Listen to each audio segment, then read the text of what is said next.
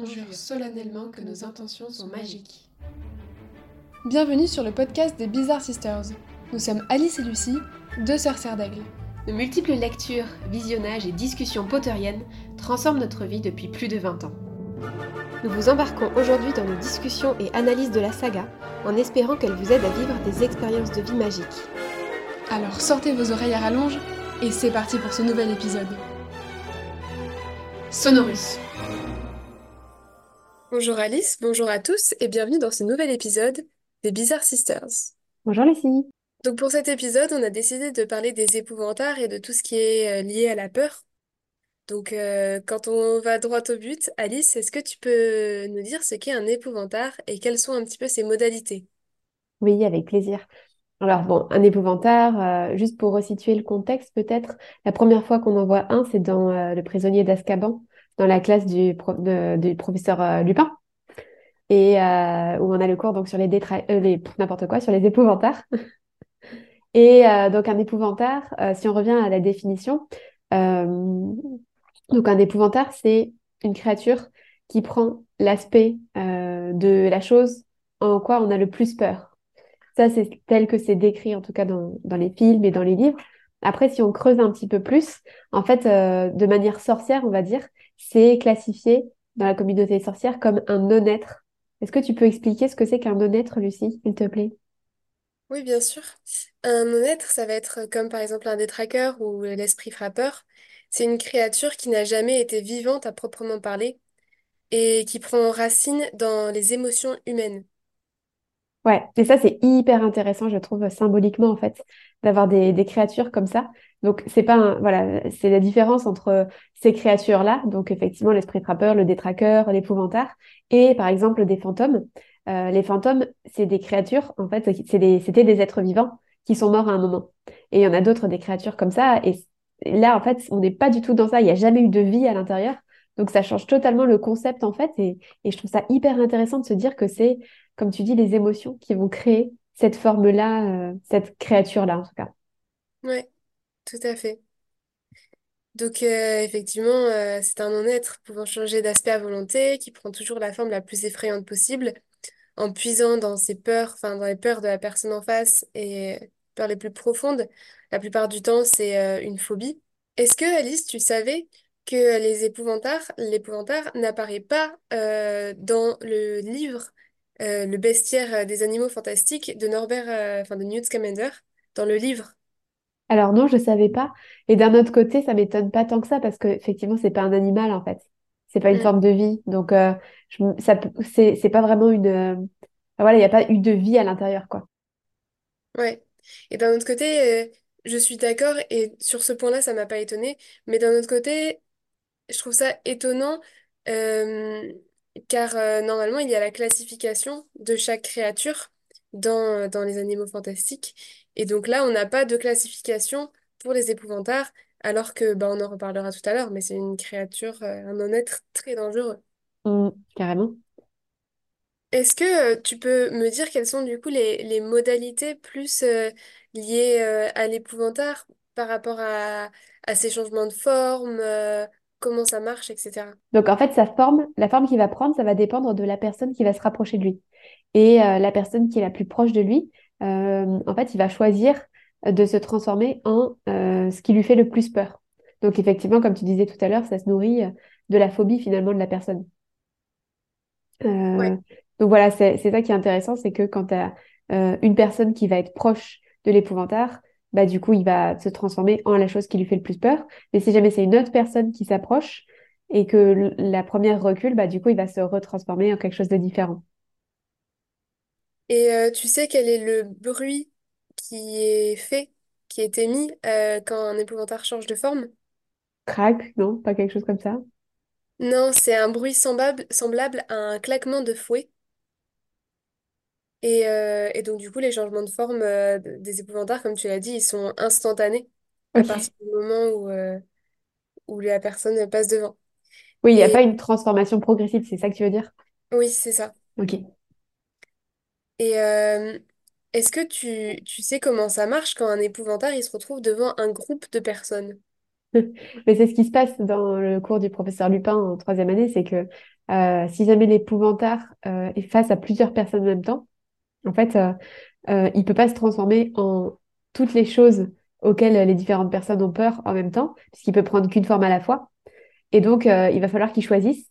Donc, soit il va faire peur qu'à une seule personne, soit, euh, je crois que c'est d'ailleurs dans ce cours-là où euh, le prof, le professeur Lupin, il dit euh, qu'il a vu un, épouvantaire se transformer en essayant de faire peur à deux personnes en même temps et qui s'est complètement loupé parce qu'il s'est transformé en demi-limace, si je dis pas de bêtises. Ouais, c'est ça, bravo. C'est tout à fait ça. Quand il est devant un groupe, l'épouvantaire, il est mis en difficulté. Il prend plus de temps à choisir la forme définitive pour effrayer tous les individus en face de lui. Et euh, du coup, il finit, comme tu dis, par mélanger en fait les, les différentes peurs de chacun, ce qui donne des fois un résultat encore plus effrayant ou encore plus drôle. Hmm. Et euh, donc notamment, il va prendre, euh, comme tu disais, en 1993, euh, Lupin, il donne à ses élèves l'exemple d'un épouvantail qui hésitait entre une limace anthropophage et un cadavre sans tête. Et donc du coup, ça devient une demi-limace. Bravo pour, euh, pour cette belle mémoire. Ouais, je, je me souvenais pas des, des deux formes des, des deux, des deux choses qui faisaient le plus peur aux deux personnes, mais euh, j'avais le résultat final en tout cas parce que la demi-limace, je me suis toujours dit que c'est- c'était pas quelque chose qui m'effrayait particulièrement. Non, mais en même temps, qui me ragoûte pas spécialement non plus. C'est sûr. Et du coup, j'ai une question pour toi, un peu à l'inverse de, de ce que tu viens de demander. Donc, euh, tu partageais que, effectivement, qu'est-ce qui se passe quand un, détra- un... J'ai du mal avec les détraqueurs et les épouvantards, alors je préviens que je risque de confondre plusieurs fois. Euh, je dois être dyslexique des épouvantards, je pense. Euh, qu'est-ce qui se passe si jamais un épouvantard se retrouve devant personne, en fait, qu'il est isolé? C'est-à-dire qu'il est isolé tout seul dans une pièce avec du monde, etc. Ouais, ou par exemple, quand il est dans la penderie avant de sortir et qu'il n'y a personne autour. Oui, ok. Euh, bah, en fait, on c'est, on connaît pas l'apparence euh, véritable de l'épouvantail. Elle est inconnue. Et, euh, et, et par contre, euh, elle peut changer euh, en un instant euh, dès que, que quelqu'un se trouve devant elle afin de prendre sa peur. Mm. Mais pourtant, moi, euh, je pense que je connais une personne qui connaît la forme originale de, de l'épouvantaire. Bah, en fait, Maugret Folioy, on le voit dans euh, Harry Potter euh, 5, chapitre 9, au Square Grimaud. Euh, il regarde dans un secrétaire avec son œil magique sur les conseils de Molly qui dit qu'il y a quelque chose. Et il confirme la présence d'un épouvantail à l'intérieur du secrétaire. Mais en fait, nous, on ne connaît pas la vraie forme de l'épouvantail. Et euh, on ne sait pas si elle en a une réellement. On ne sait pas ce que Maugret Folioy voit. Est-ce qu'il voit une forme précise ou est-ce qu'il voit euh, juste... une densité de, de présence ou quel, enfin, comme une sorte de nuage de fumée, ça on ne sait pas. Est-ce Ouais, que toi tu as une idée? bah non, c'est vrai que ça fait, c'est vraiment le, le grand mystère en fait de quelle est la forme originale, originelle des épouvantaires. Et euh, effectivement, qu'est-ce que Maugret voit exactement quand il regarde dans le secrétaire, on ne sait pas trop. Moi, je me suis toujours demandé si euh, finalement, il- peut-être qu'il voyait son propre épouvantaire, en fait. Peut-être que, euh, je sais pas si l'épouvantaire, en fait, il capte que quelqu'un le regarde, tu vois, ou pas. Ouais, c'est intéressant, je sais pas. Parce que je pense qu'à partir du moment où, enfin la définition de l'épouvantail, c'est que il prend la peur de quelqu'un quand il se trouve devant lui. Sauf que là, il le regarde de loin avec son œil magique. Donc, comme en plus, il n'est pas face à lui parce qu'il y a un meuble, euh, au moins le tiroir du secrétaire qui les sépare, je suis pas sûre qu'il prenne sa peur. Ouais, c'est une, enfin, c'est une question euh, insoluble. Pour le coup, faudrait qu'on pose la question à, J.K. à, JK, ouais. Peut-être le jour où on l'invitera sur notre podcast. peut-être. On va se commencer une petite liste de questions. Je pense qu'on en aura plusieurs au fur et à mesure. Ouais, sans doute. Alice, est-ce que tu peux nous dire euh, la localisation un peu des épouvantards, là où ils préfèrent vivre? Alors, ils préfèrent vivre dans des endroits sombres, euh, dans des coins. euh, Ouais, voilà, c'est ça. Donc, donc ça peut être euh, effectivement dans des placards, dans des, euh, dans des armoires ou comme ça, mais ça peut être aussi, par exemple, euh, euh, je sais pas, dans une forêt, ça pourrait peut-être. Euh, ou bien, euh, je sais pas, je pense à une cave, tu vois, des endroits un peu euh, sombres, de préférence, je pense, fermés. Ouais, moi, c'est ça qui me vient comme ça. J'ai pas révisé. J'ai fait, pour le coup, j'ai fait ma préparation, mais peut-être différemment de toi. Bah, c'est bien, comme ça on n'a pas... On est bien complémentaires. Voilà, c'est ça. Euh, effectivement, donc, ils peuvent, ils préfèrent vivre dans des endroits sombres et confinés. Donc on l'a dit, ça peut être un secrétaire, une armoire, euh, un espace sous, un lit, mais aussi effectivement dans des forêts obscures, euh, dans des tapis ou dans des coins de rue mal éclairés. Comment est-ce qu'on sait qu'un épouvantard se trouve quelque part? Comment est-ce que Molly a le pressentiment que c'est un épouvantard qui est dans le secrétaire? Ah, je sais plus ça. Euh, en fait, ils, ils vont faire trembler, grincer ou bouger des objets euh, dans lesquels ils se cachent. Donc, on le voit par exemple dans Harry Potter 3 que l'armoire, elle bouge. Euh, dans le secrétaire de, de- de- du 12 Quadrimo, euh, le secrétaire doit bouger aussi. Mm. Et donc, du coup, pour les défier, ils vont pas hésiter à, à émettre du bruit pour signaler leur présence et que, et que en fait, euh, les, les personnes, les sorciers, soient intrigués et aillent voir ce qui se passe et qu'en fait, ils se retrouvent face à leur peur. Ouais, carrément. Euh, donc, on a parlé euh, du fait que c'était un non-être, etc. Est-ce que tu peux nous expliquer la nature des épouvantards? Bah, c'est parce qu'on vient de dire avant sur le fait que c'est ouais, c'est un honnête. Je... Bah, en fait, c'est plus la, la forme qu'il peut prendre. Non, je vois pas. Euh, alors, la, la nature des épouvantards, c'est le fait qu'ils peuvent prendre des formes particulièrement dangereuses, on en parlait tout à l'heure, euh, parce que l'épouvantard ne va pas se contenter de prendre les ressemblances physiques, les caractéristiques physiques de la peur, mais également ses capacités, et c'est ce qui rend la créature extrêmement dangereuse. Ah oui.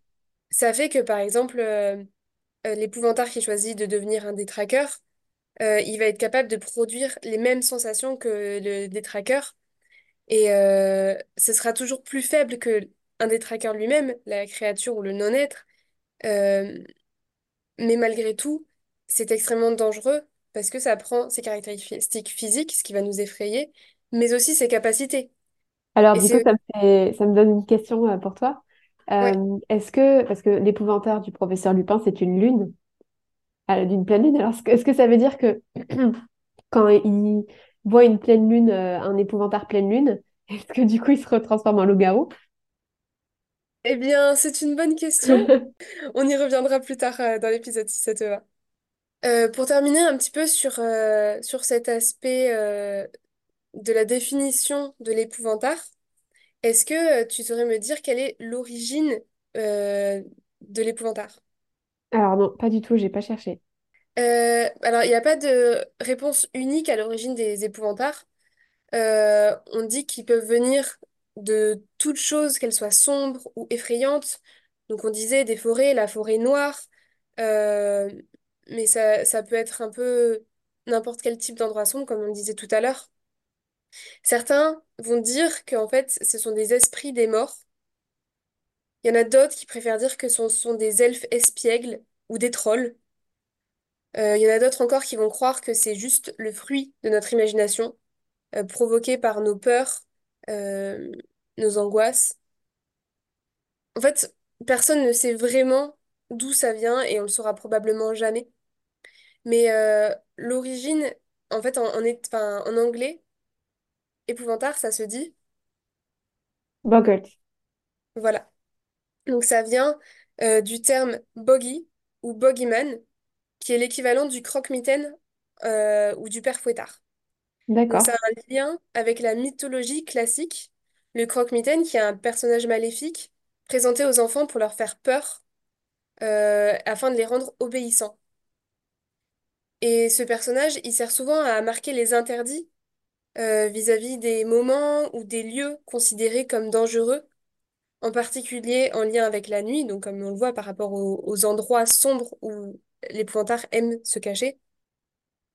Un croque-mitaine, il peut se dissimuler au- aux abords d'un cours d'eau, d'un étang, afin de noyer les personnes imprudentes.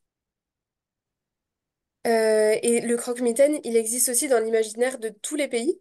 C'est ça qui est, chouette aussi, dans l'étymologie. Euh, les noms, ils peuvent être très variables, mais il y en a quelques-uns qui vont les identifier, pardon, Euh, on en parle beaucoup, c'est dans les mythes, dans les légendes, donc il y a une transmission orale qui se fait, qui permet à chacun euh, d'imaginer un être plus effrayant l'un que l'autre. Ça peut être un homme, une femme, un animal. Des fois, c'est le loup qui joue le rôle de croque-mitaine. Après, ça peut être aussi, même des fois, des créatures chimériques qui n'existent pas seulement dans notre imaginaire, dans notre fantasme. Et en Gascogne, il y en a une, euh, c'est une jambe nue avec un œil au genou. Oh là, c'est trop bizarre. Voilà un petit peu pour l'étymologie. Ah, c'est super intéressant. Merci pour euh, ce petit point, Etimo. Je t'en prie. Et, euh, et donc, juste pour terminer, pour les neutraliser, comment est-ce qu'on fait, Alice? Alors, euh, du coup, on lance le sortilège Ridiculus en pensant à quelque chose euh, qui, à quelque chose de, de drôle, en fait, quelque chose euh, qui les rend ridicules. Hmm. C'est, c'est un enchantement et c'est le, et c'est le rire, après, qui, euh, le fait de rire de ça qui, qui les, qui les neutralise. Tout à fait. Donc, en fait, c'est un, un enchantement ridiculus euh, qui exige une grande concentration mentale parce qu'il faut trouver la forme la plus ridicule possible de l'épouvantard pour vaincre sa peur.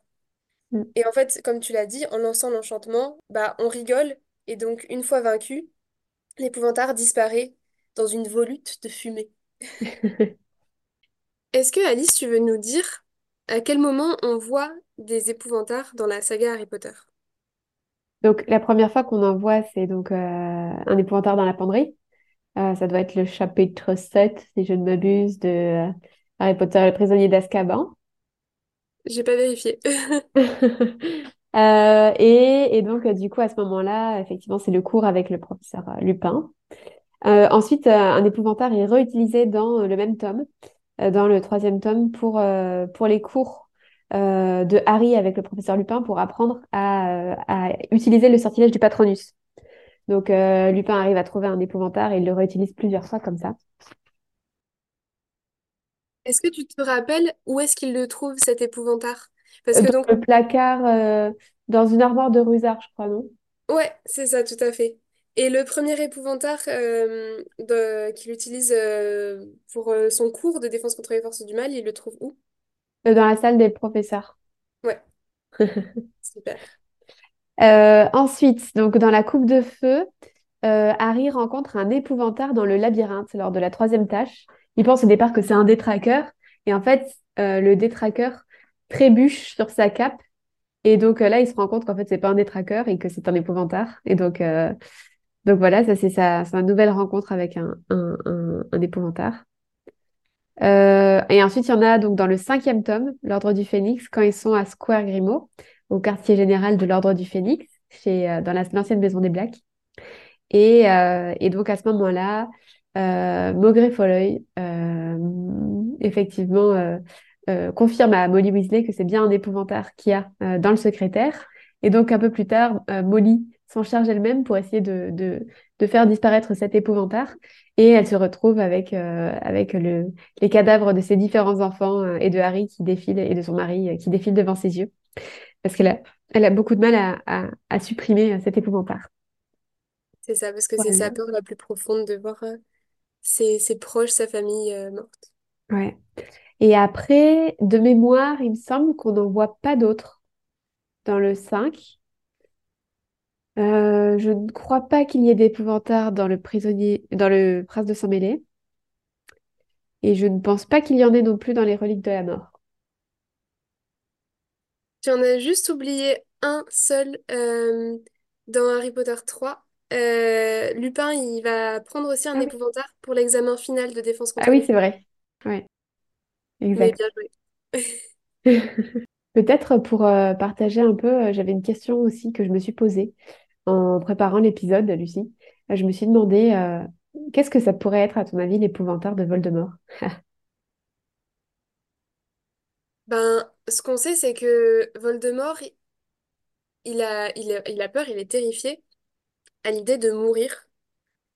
Euh, et donc, en fait, c'est un peu comme, euh, comme... Enfin, moi, je le vois un peu comme euh, Lupin.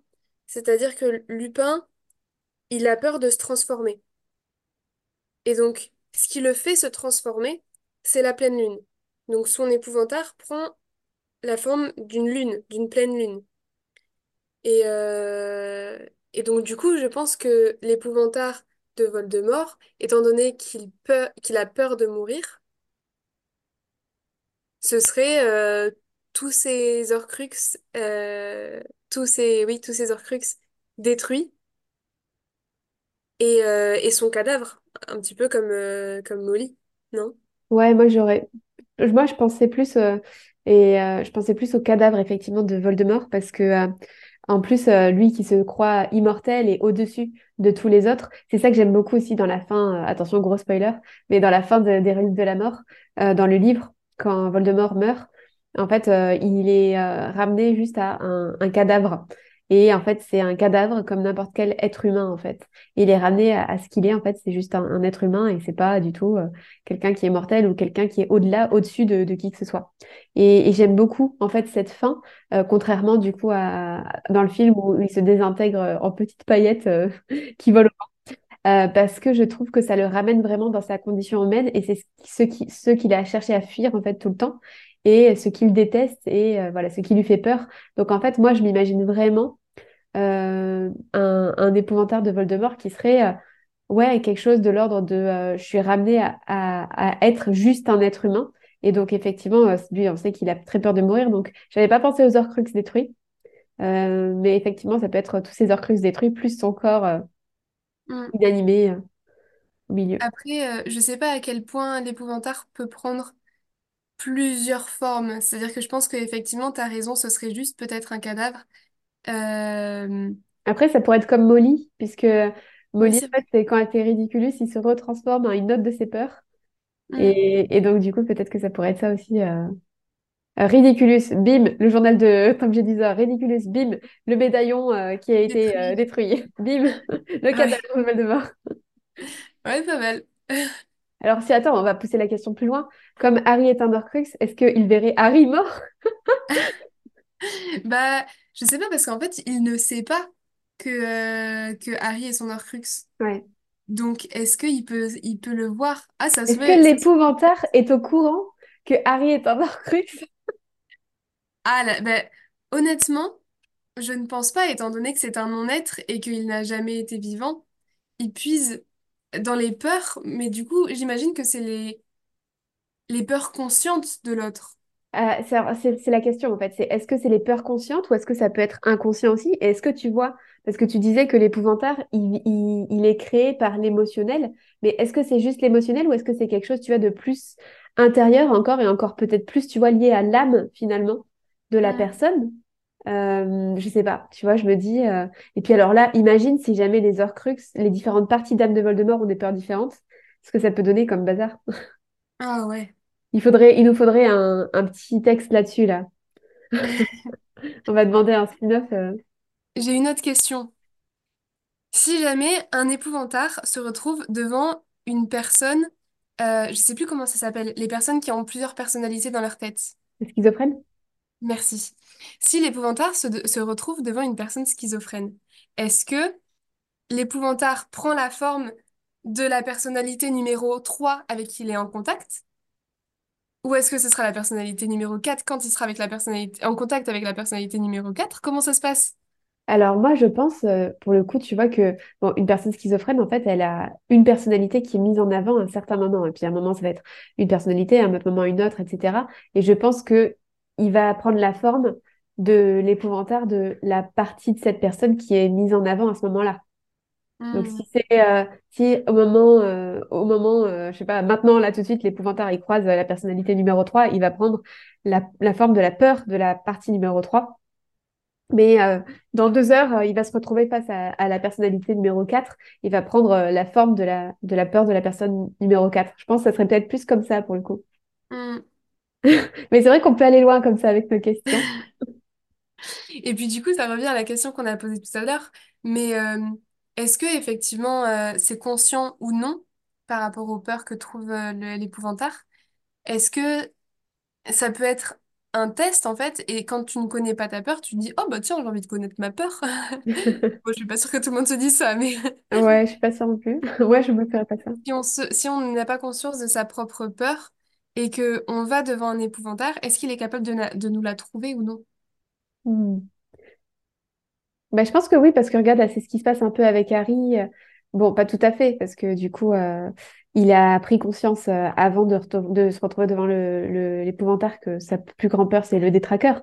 Mais euh, tu vois, je pense qu'à un certain niveau, oui, quand même, parce qu'il a le truc de Oh, mais devant quoi je vais être? Donc, je pense que oui.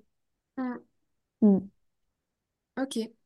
Et pour terminer un petit peu sur ces exceptions, je voudrais revenir sur, bon, canon ou pas, dans Les Crimes de Grindelwald, donc le deuxième volet des Animaux Fantastiques adaptés au cinéma. euh, est-ce que tu saurais me dire quel est l'épouvantail de l'état Lestrange? Euh, alors, c'est le voile. euh, Enfin, le, c'est, c'est- elle, elle voit le, le bébé qui tombe dans l'eau, quelque chose comme ça? En fait, c'est une ombre blanche avec une minuscule main humaine, et donc c'est le corps de son demi-frère, Corvus Lestrange V, qui s'enfonce dans l'océan Atlantique. Et en fait, quand on y réfléchit, c'est pas la peur de l'État, je pense. Je pense que c'est l'origine de sa peur, ce- son épouvantail là qu'elle voit. Bah, en fait, c'est bizarre parce que c'est pas une, c'est, pour moi, c'est même pas une peur, c'est un trauma, en fait. Bah c'est ça. Donc, c'est, c'est, c'est là que pour moi, euh, j'ai du mal avec ce- cette partie-là. C'est parce que pour moi, c'est pas vraiment un, ça peut pas, enfin, voilà, c'est, c'est pas une peur, en fait. C'est, je vois pas comment est-ce que tu peux avoir peur d'un, je sais pas, d'un événement qui s'est déjà passé, quoi. Parce que, en soi, quelle serait sa vraie peur qui se cache derrière cette image? Pour moi, c'est plus en lien avec sa culpabilité, en fait. Parce que, euh, du coup, elle, elle se sent coupable de l'avoir, euh, de l'avoir tué d'une certaine manière. Peut-être la peur d'être euh, découverte, euh, je sais pas. Et parce que dans ce cas, effectivement, si c'est sa culpabilité, euh, le fait d'avoir peur d'être découverte, en fait, on ne peut pas réellement représenter cette peur-là. Et donc, du coup, peut-être que c'est comme ça et que quand c'est trop abstrait, euh, ça va prendre la forme de l'origine de la peur. Et sauf que ma question aussi, c'est comment est-ce qu'elle va faire pour tourner cette peur, ou du coup l'origine de cette peur, en ridiculus? Est-ce que c'est possible? Parce que si effectivement on part du principe que c'est un traumatisme, Mm. est-ce qu'il est possible de rire d'un traumatisme? Ouais, bah c'est, enfin, c'est pour ça que pour moi, tu vois, ce, l'épouvantaire de l'État, enfin, pour moi, euh, ça a été, c'était une mauvaise idée en fait de, de montrer ça dans les films parce que pour moi, ça peut pas être un épouvantaire en fait. Enfin, ça correspond pas au canon de ce qu'on connaît dans, dans les livres d'un épouvantaire. Il y a, y a, y a, j'a- j'adore euh, les animaux fantastiques hein, et puis toute, euh, toute cette série de films, mais il y a des choses, il y a quelques petits trucs comme ça qui me semblent très incohérents et ça, ça en fait clairement partie pour moi. Donc, j'ai pas de réponse à t'apporter euh, à part, euh, pour moi, c'est pas canon, ça. Bah, moi je pense que ça peut être canon, mais j'y reviendrai après ma question. Alice, quel serait ton épouvantail? Oh là! Euh, et ben, l'épouvantail de Ron me parle bien quand même, hein, parce que moi, et les araignées, euh, ça fait deux, donc euh, c'est clair qu'une araignée géante, euh, voilà. Après, j'aime pas tous les trucs. les trucs d'horreur, les trucs un peu glauques comme ça, ça me... Parce qu'après, c'est plus du dégoût que de la peur, peut-être.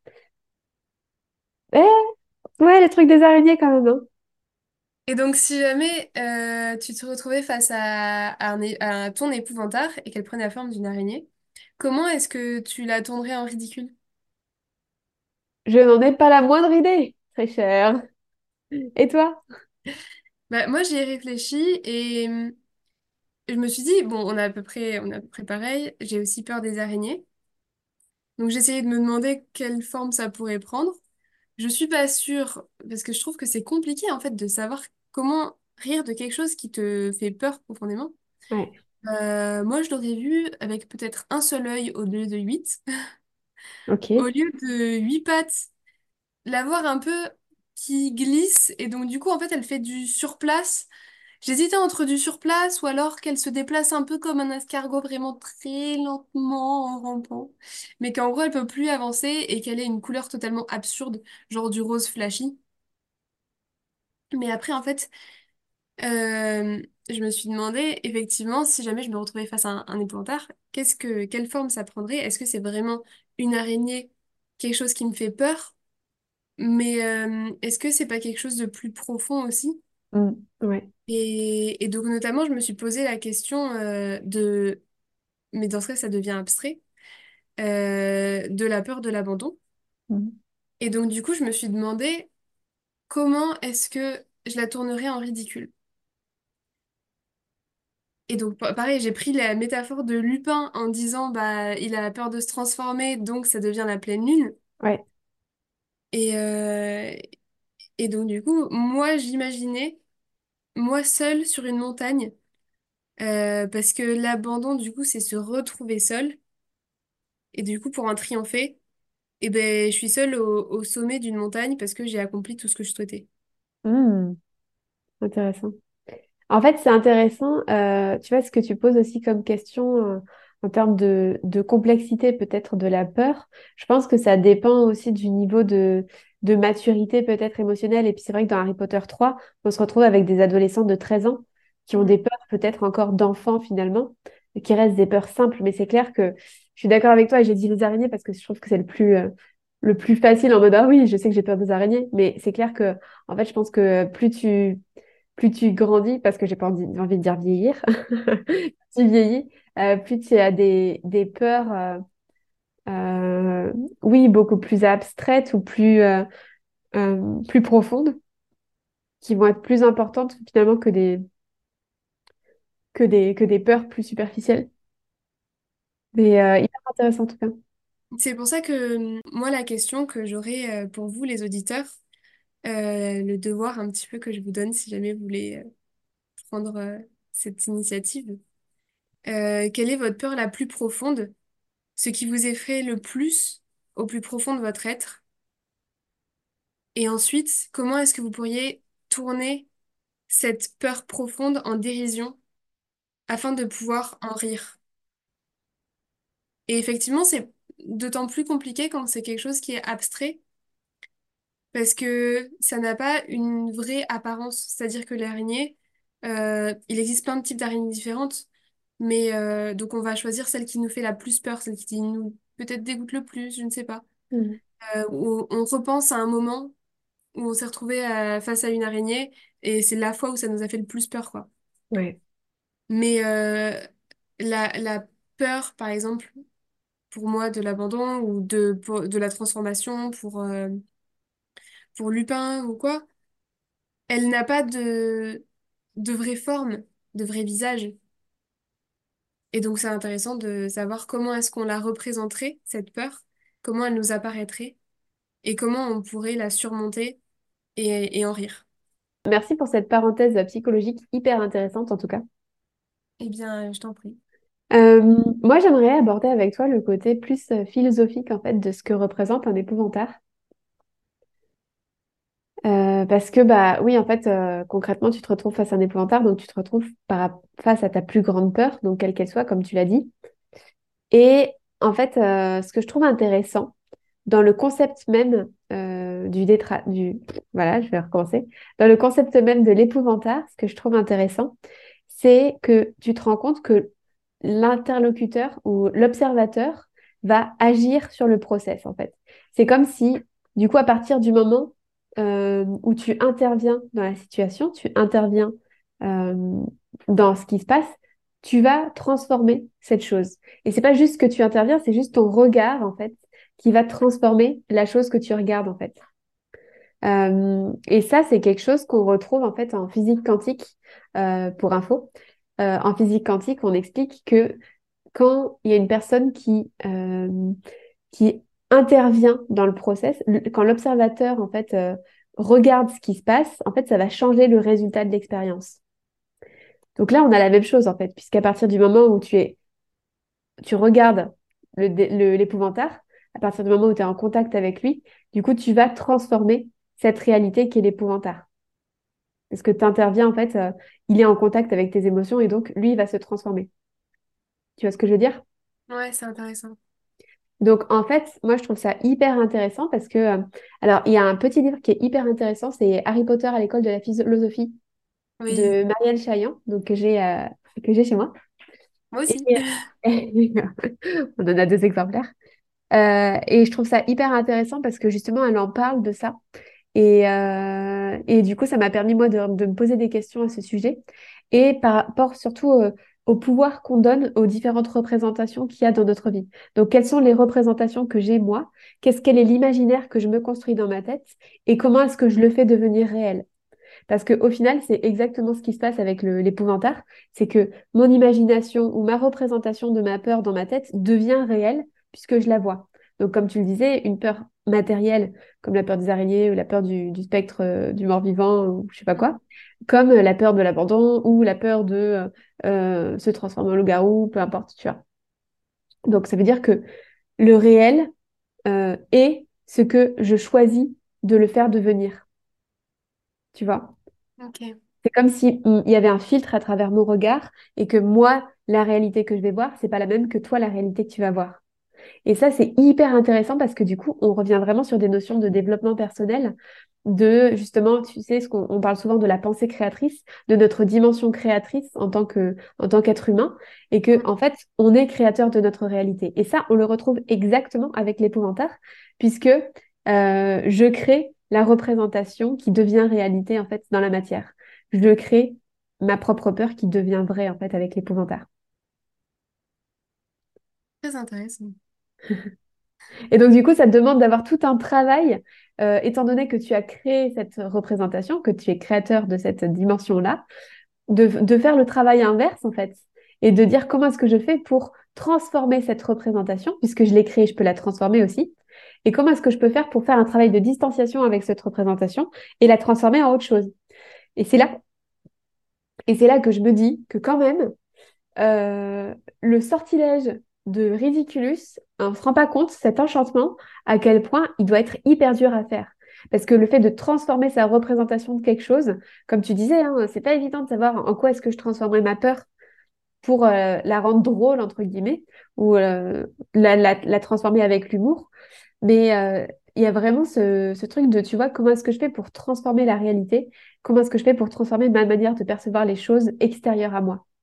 Et Mm. waouh, en fait, ça, c'est un truc où ça te demande énormément de, de, de, de, de travail sur toi, finalement, pour être capable de mettre ça dans la matière. Donc, pour moi, le, l'enchantement euh, ridiculus euh, et le fait de combattre un, un épouvantail, c'est pas rien, quoi. Ouais. Je suis totalement d'accord avec toi. Et moi, je m'étais penchée sur, euh, sur euh, effectivement cette question de, de, de l'enchantement et, euh, et de la neutralisation de l'épouvantail, qui est donc en fait le remède, c'est affronter la peur par le rire. Et ce qui est très dur, parce que bah, en fait, la, donc la solution, comme on l'a dit pour lutter euh, contre l'épouvantail, c'est de provoquer le rire en tournant en dérision la créature, ce non-être. Pour cela, du coup, il faut énormément de courage, de force mentale euh, pour affronter cette peur en pensant à la forme la plus absurde possible. Et le message fort que moi j'envoie qui se dégage, euh, c'est qu'il faut savoir rire de ces peurs euh, pour les faire disparaître. Et sauf qu'en fait, la peur, biologiquement, c'est un instinct de survie et euh, ça permet aux animaux d'éviter des situations dangereuses pour se protéger eux-mêmes ou leurs enfants, etc. Ouais. Et, et donc, par exemple, bah, pour un, un animal, euh, le, le principal objet de la peur, c'est un, un prédateur. Mais euh, la peur, du coup, elle va induire un sentiment de danger imminent qui peut entraîner euh, un blocage de la pensée. Et donc, en fait, il y a deux types de réponses possibles à la peur, la fuite ou la défense pour les plus téméraires. Mm. Et donc, du coup, en fait, dans nos, dans nos sociétés, il n'est pas courant de rire de sa peur, parce que c'est quelque chose qui est ancré en nous euh, et qui nous terrifie vraiment profondément, rien qu'à l'idée de la pensée de cette chose elle-même. Mm. Euh, parce qu'au final, euh, la peur, c'est une sorte de protection. Et donc, le but, ça va être de garder la protection pour pas se mettre en danger, mais sans en être tétanisé, euh, pour pas qu'elle nous empêche d'avancer, mais qu'au contraire, elle nous aide à aller au-delà de, de tout ça. Mm. Carrément. Donc, en gros, euh, le, le résumé qu'on peut dire, c'est que le remède à la peur, c'est euh, c'est la joie, finalement. Mm. La joie, le rire. Mm. En fait, c'est aussi une manière pour moi, tu vois, euh, pareil, si on revient plus sur le côté peut-être développement personnel, mais en fait, souvent, une peur, c'est des peurs qui vont pas être présentes maintenant, en fait. C'est des, des choses qu'on va s'imaginer, euh, et notamment en lien avec le futur, par exemple. Euh, donc, qu'on anticipe, qu'on imagine de ce qui peut potentiellement arriver, etc. Alors qu'en fait, quand tu reviens dans le ici et maintenant, euh, aujourd'hui, dans le présent, en fait, euh, tout va bien. La peur, elle disparaît. Et Mm. finalement, justement, le rire, la joie, c'est des émotions que tu peux vivre maintenant, en fait, et qui peuvent venir remplacer, alchimiser d'une certaine manière, en fait, les, les autres émotions qu'il y avait avant, et notamment la peur qu'il y avait euh, en amont. C'est vrai, quand on y réfléchit, en fait, les peurs, en tout cas abstraites, que l'on peut voir dans Harry Potter, elles n'ont rien à voir à, euh, au maintenant, ici, présentement. Euh, quand on pense par exemple à la peur de Molly, qui est de voir le, sa famille décédée, ben, en fait, c'est pas le cas maintenant. On profite de maintenant. Si jamais on voit Lupin euh, avec... euh, bon, je prends les mêmes, hein, mais... euh, parce que c'est les, les abstraites. Et pareil pour l'état Lestrange. En fait, c'est c'est Après, soit ça appartient au passé ou au futur. Ouais, après, tu vois, par exemple, moi, je pense à, dans euh, à l'examen de défense contre les forces du mal euh, dans Harry Potter 3, où euh, Hermione, son épouvantail, se transforme en McGonagall qui lui dit qu'elle a tout loupé. En fait, c'est sa peur du moment, mais finalement, c'est pas sa, enfin, euh, c'est pas sa plus grande peur. Et je pense que peut-être aussi, ça dépend de ce qu'il y a de plus présent sur le moment, et peut-être que la peur se transforme aussi, que l'épouvantail se transforme, parce que encore une fois, bah, on crée nos propres réalités et en fonction de des émotions qui sont plus présentes sur l'instant, peut-être que euh, bah, peut-être que ton épouvantail va prendre soit la forme de, McGonagall, soit la forme euh, d'autres choses en fait. Euh, alors, c'est possible, je comprends ce que tu veux dire, mais en même temps, est-ce que au final, la peur profonde d'Hermione, c'est pas d'échouer? Oui, oui. et que Et en donc fait, du coup, c'est une c'est- représent- une représentation de l'échec dans ce cas. voilà, parce que c'est l'échec le plus proche probable, mais au final, elle a peur euh, d'échouer euh, ses buses, ses aspics, euh, d'échouer sa carrière, euh, je ne sais pas. Ouais, t'as raison. Mm, tout à possible. fait. Merci. Il y a autre chose que je vois, moi aussi, sur euh, le message, un peu, euh, enfin, en tout cas, euh, une interprétation de l'épouvantail. C'est, euh, en fait, euh, finalement, ça fait partie de ces, de ces créatures, non-êtres, pour le coup, euh, qui créent une espèce de confusion entre ce qui est réel et ce qui ne l'est pas.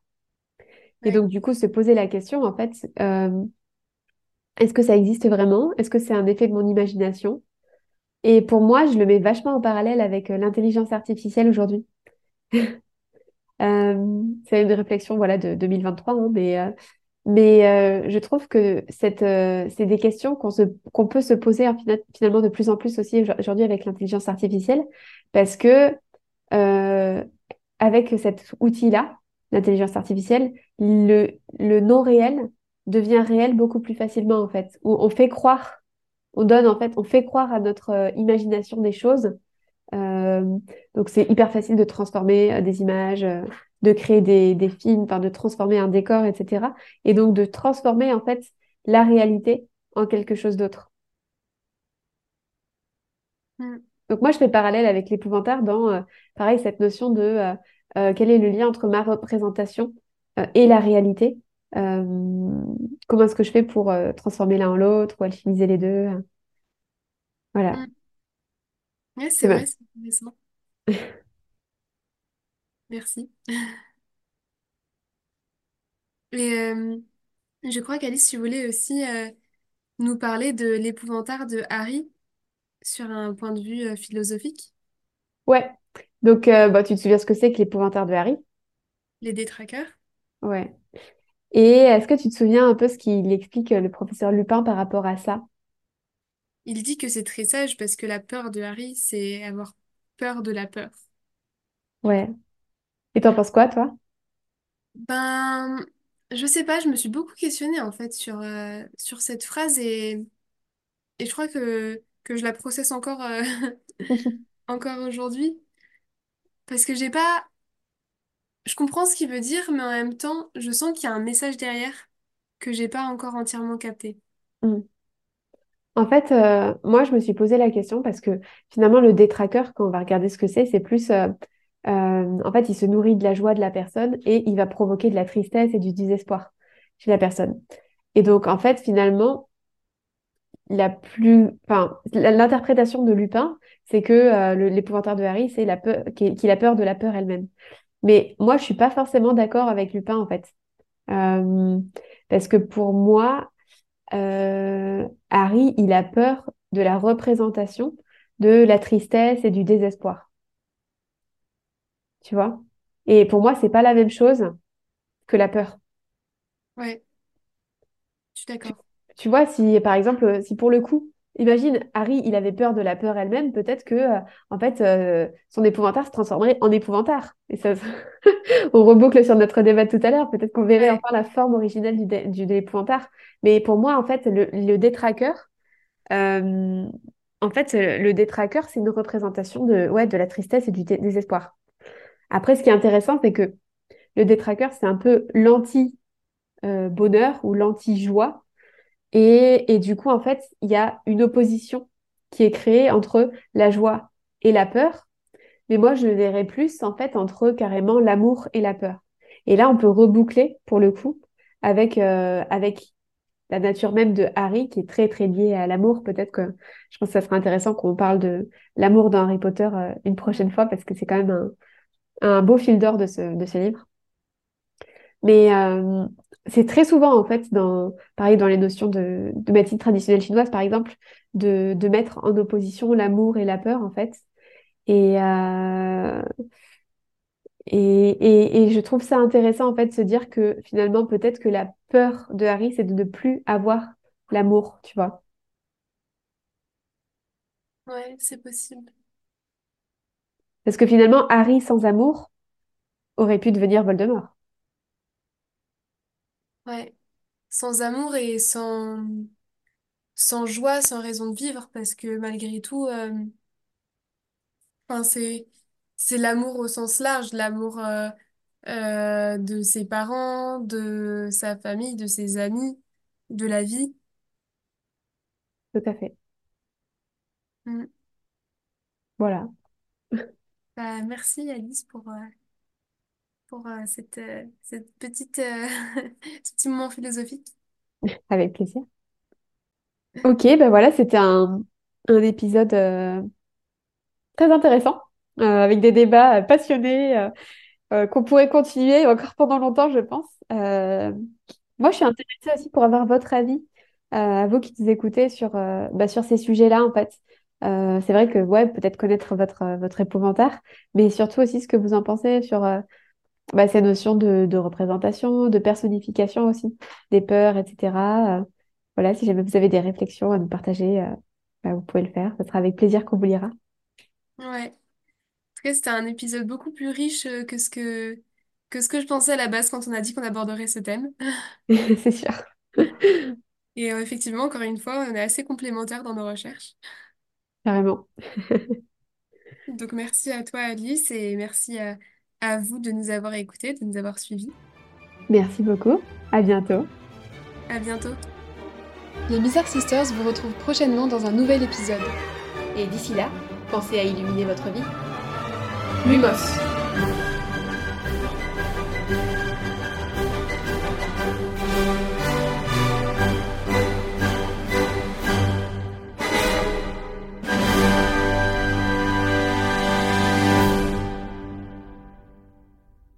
Enchantement accompli.